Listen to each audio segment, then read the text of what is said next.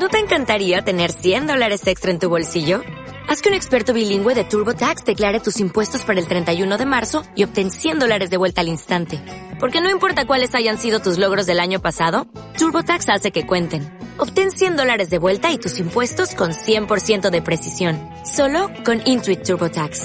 Debes declarar para el 31 de marzo. Crédito solo aplicable al costo de la presentación federal con TurboTax Full Service. Oferta sujeta a cambios o cancelación en cualquier momento. Tecnología y Trading, episodio número 69.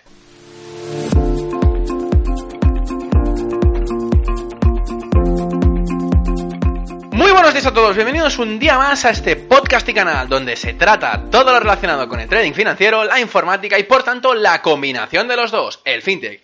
Aquí tratamos de técnicas, algoritmia, estrategias, noticias y muchas cosas más. Por eso solo puedo deciros bienvenidos a Tecnología y Trading, programa 69, en este jueves 2 de marzo ya. Hoy quiero recordaros que mañana os traigo a otro invitado, es la tercera semana ya, y que seguramente es una de las personas que más me ha enseñado en el trading. Realmente es una persona muy buena en el sector y sobre todo y para mí, lo mejor es lo buena persona que es a la altura de poco, sinceramente. Por eso os recomiendo que mañana no os lo perdáis para nada. Antes de empezar con el podcast de hoy, recordaros ferrampe.com barra cursos, cursos a tiempo real de todo lo relacionado con el trading básico. Hablo de brokers, hablo de diferencia entre el institucional y el retail, de cómo empezar con el trading de mercados, de análisis de mercados, trading básico en general, y de cursos que iré colgando poco a poco. Cabe decir que ahora empezaré con cursos un poco más avanzados, un poco más técnicos y que, bueno, que necesiten un poco más de caña, ¿no? Para aquellos que busquen, bueno, un poco más divertimento, un poco que las bases ya las sepan y que busquen algo más avanzado, más interesante. De hecho, estoy pensando hacer dos cursos a la vez. Uno para seguir la estela de alguno básico y hacer uno medio, digamos, y uno más avanzado, más de programación en este caso.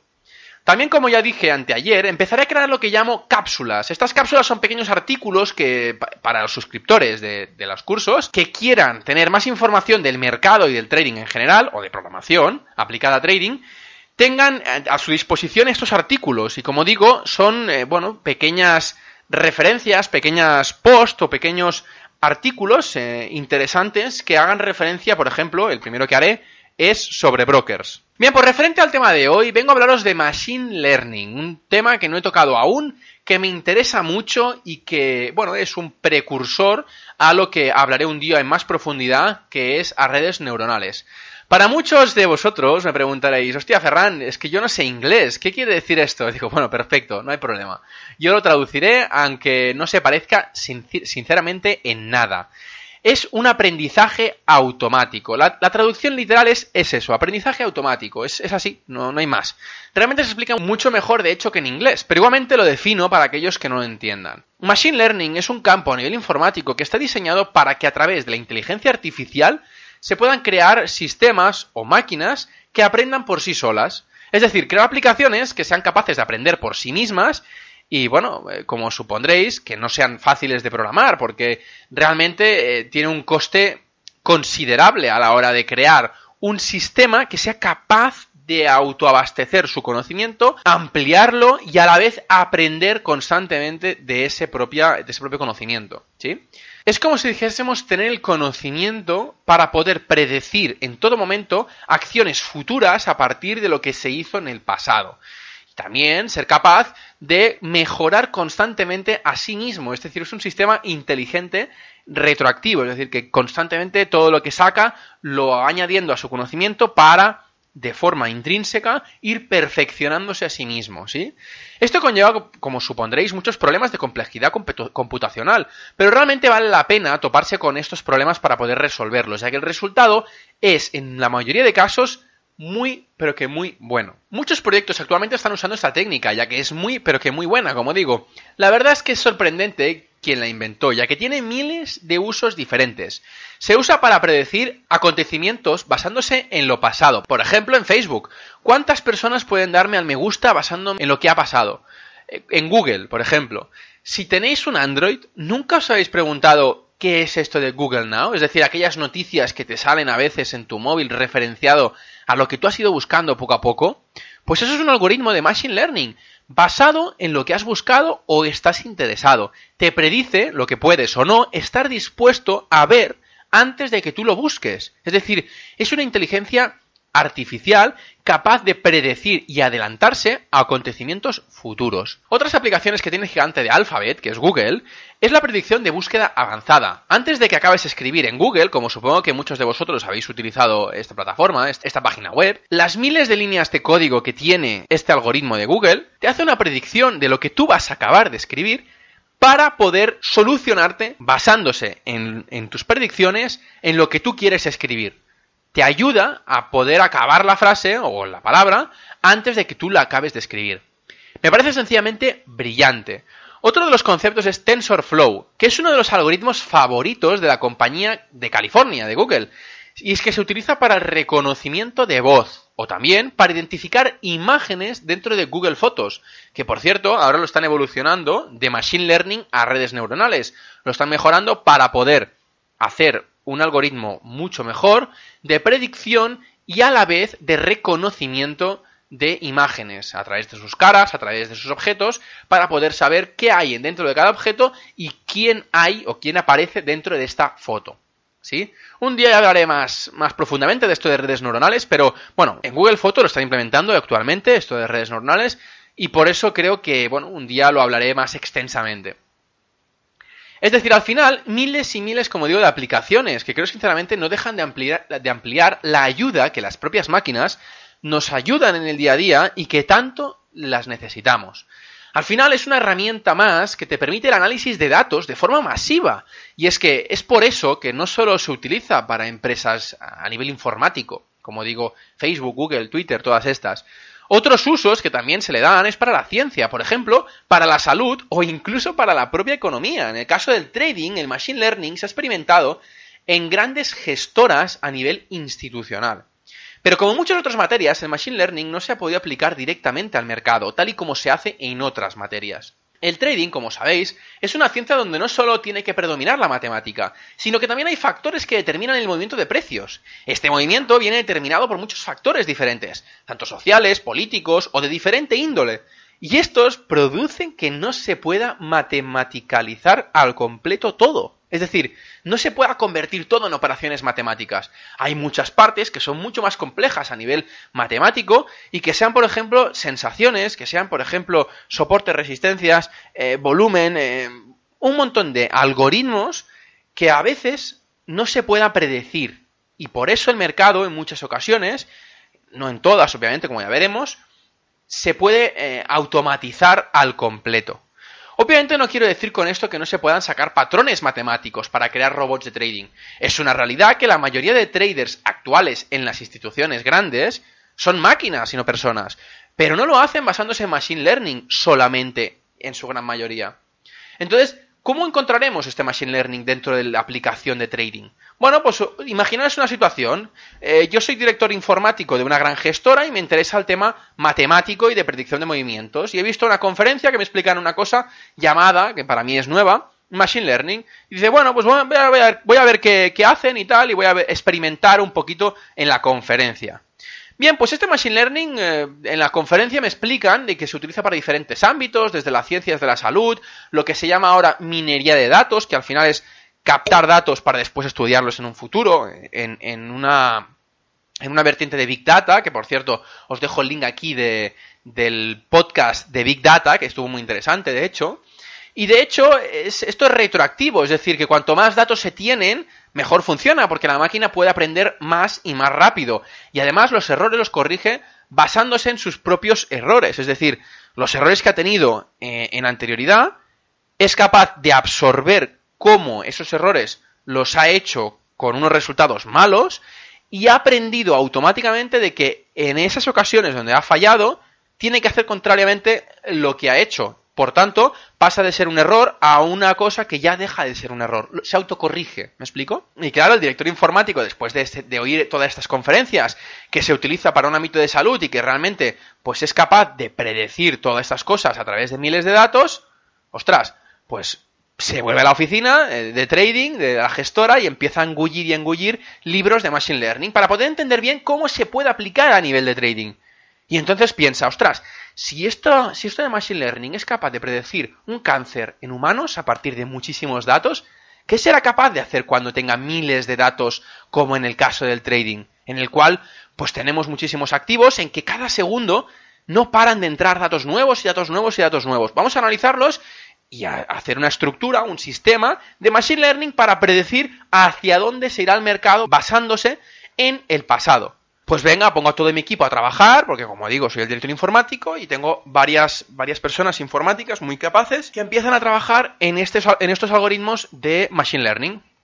Pues bien, los primeros problemas que encuentro es que hay factores que no he tenido en cuenta y son dos factores mayoritariamente. El primer factor es que hay cosas que no se pueden predecir.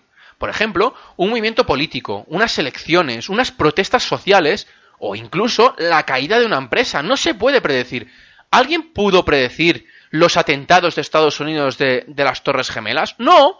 Por tanto, como no se pueden predecir, obviamente tenemos que tener en cuenta que estos algoritmos de predicción no tienen en cuenta estos, estos valores, porque son totalmente no aleatorias, pero son totalmente impredecibles. Iba a decir aleatorios, pero tampoco quiero decir aleatorios, porque mm, queda mejor impredecibles, ¿sí? Porque tampoco es aleatorio. Parte de las personas del mundo sabían que iba a haber un atentado y, por tanto, algunos podían haber utilizado eso para poder favorecerse de la bolsa. Y espero que nadie lo haya utilizado. Pero bueno.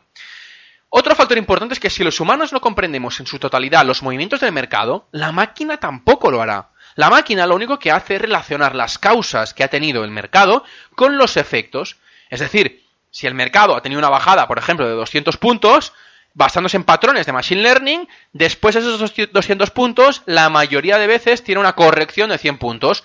Pues la máquina lo único que hace es relacionar estos, estas causa-efecto, causa-efecto, causa-efecto. Entonces, cuando se encuentra que hay una caída de 200, de 200 puntos para abajo, sabe que en la mayoría de los casos tiene que hacer compras porque se irá para arriba del mercado 100 puntos. Claro, esto es una causa-efecto. ¿Me explico? Y claro, esto a veces no se puede predecir. Por ejemplo, cuando han sucedido en un país, noticias en un país y que afectan directamente en su sociedad o a nivel político, como digo. Sean las consecuencias totalmente distintas en cuanto pasan las mismas causas en un país que en otro. Es decir, ¿qué pasaría si gana Hillary Clinton en Estados Unidos o Donald Trump? Obviamente no es lo mismo, el resultado no será el mismo. Será el mismo país, sí, pero un resultado afecta totalmente de forma contraria al otro. Lo mismo pasa en vez de unas elecciones en Estados Unidos, si hay unas elecciones en, por ejemplo, Chile, o por ejemplo en Turquía, o por ejemplo en España. Las elecciones que tienen eh, en Estados Unidos obviamente afectan mundialmente mucho más que las elecciones que pueda tener otro país. Por eso digo que eh, los elementos estos característicos que puede coger y obtener para estudiar el Machine Learning no siempre son aplicables a, todos, todas las tipologías, ¿sí? Entonces, claro, partiendo de estas premisas os preguntaréis, si estos modelos son predictivos y funcionan tan bien, ¿por qué no usarlos más en el trading? Pues os contesto, sí que se hace. Lo que pasa que no tenéis que tener la capacidad de decir, ostras, es que como no se utilizan para saber si se compra o se vende en el momento apropiado, ya se tienen que desestimar. No, no, no, no, para nada. No funcionan bien en la mayoría de los casos, pero las aplicaciones que tienen pueden ser muy distintas y a la vez pueden dar muchísimas ventajas a nivel de trading. Lo que pasa que tenemos que salir del paradigma normal de pensar que el machine learning sirve para saber cuándo se tiene que comprar y cuándo saber y saber cuándo se tiene que vender. Imaginaos que usamos el, Machine Learning para saber qué sistema automático de trading es mejor para unos momentos concretos del mercado.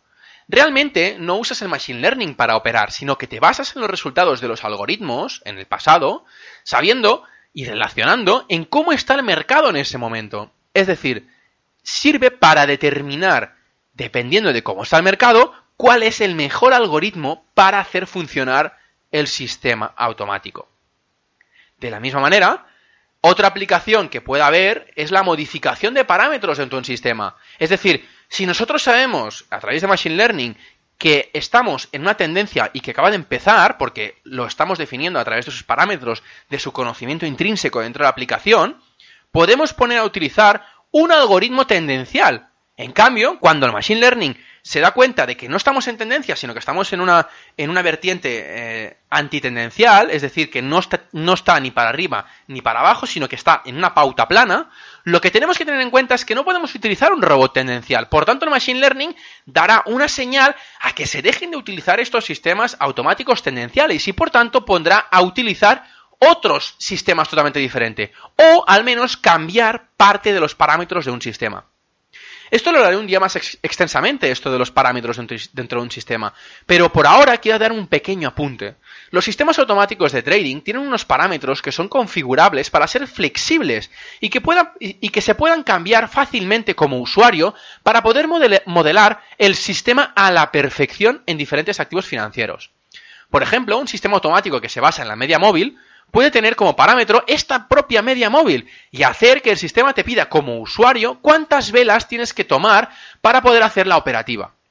Pues el algoritmo de Machine Learning puede predecir cuál sería el mejor número de velas para el sistema basándose en lo que ha hecho el pasado.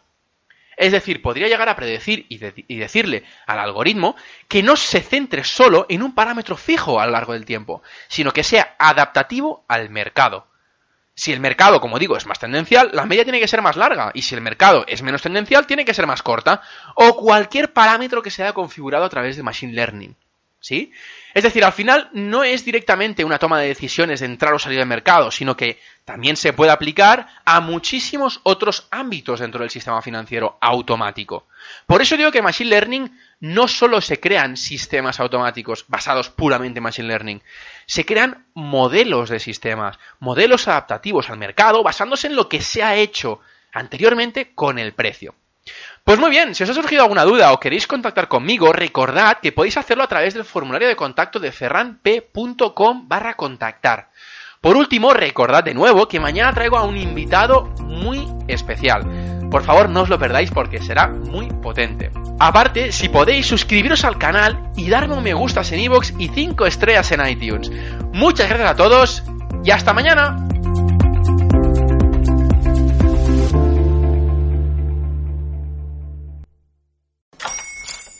Hola, buenos días, mi pana. Buenos días, bienvenido a Sherwin Williams. ¡Ey! ¿Qué onda, compadre? ¿Qué onda? Ya tengo lista la pintura que ordenaste en el ProPlus app. Con más de 6.000 representantes en nuestras tiendas listos para atenderte en tu idioma y beneficios para contratistas que encontrarás en aliadopro.com. En Sherwin Williams somos el aliado del PRO.